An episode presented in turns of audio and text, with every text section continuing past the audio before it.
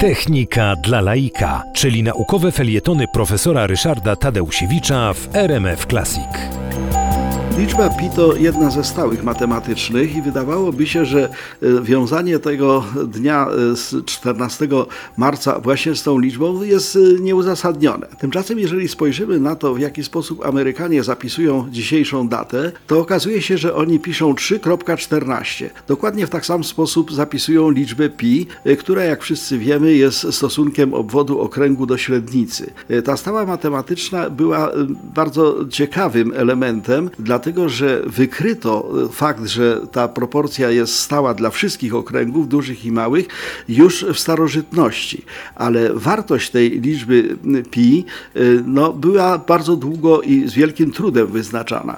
Babilończycy, ale także w Starym Testamencie jest wzmianka na ten temat, y, przyjmowali, że ta proporcja jest 3. Po prostu obwód okręgu jest trzy razy większy od średnicy. Archimedes 300 lat przed naszą erą próbował wyznaczyć wartość pi dokładniej, opisywał w związku z tym e, takie dziewięcio-sześciokąty foremne, opisane na kole, wpisane w koło, wykonywał bardzo skomplikowane obliczenia. Wyszło mu, że ta liczba, ta proporcja to jest 22 siódme, czyli 3,14, tak jak to dzisiaj przyjmujemy. To było mało dokładne, tylko dwie cyfry po przecinku. Wobec tego e, w trzecim stuleciu naszej ery już Chińczyk Liu Hui zbudował wielobok o 3072 kątach.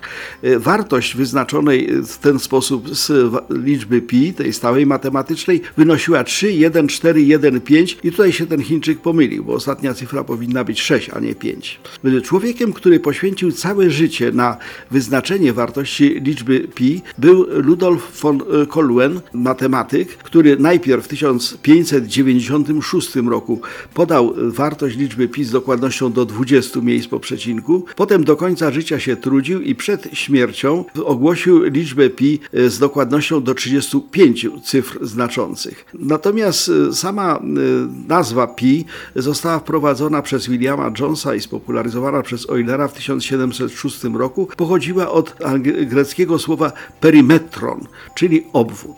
Jeszcze ciekawostka na koniec. Ludzie wyznaczali tę liczbę pi bardzo, bardzo długo. Natomiast w momencie, jak pomierzono proporcje piramidy Cheopsa w Egipcie, to okazało się, że stosunek dwóch boków podstawy do wysokości tej piramidy to wartość 3,14,1,6, czyli dokładniej niż ten Chińczyk Liu Hui to wyznaczył. Wobec tego w Muzeum Nauki w San Francisco w Stanach Zjednoczonych Larry Shaw w 1988 roku postanowił zorganizować święto liczby pi i właśnie dzisiejszego dnia, 14 marca, to święto e, przypada. A popularność tego święta w Stanach Zjednoczonych wynika z tego, że liczbę pi i ciastko nazywa się tak samo, pi. I wobec tego w tej chwili e, producenci pizzy, producenci ciastek produkują i sprzedają pizzę czy ciastka okrągłe i właśnie z zapisem liczby pi.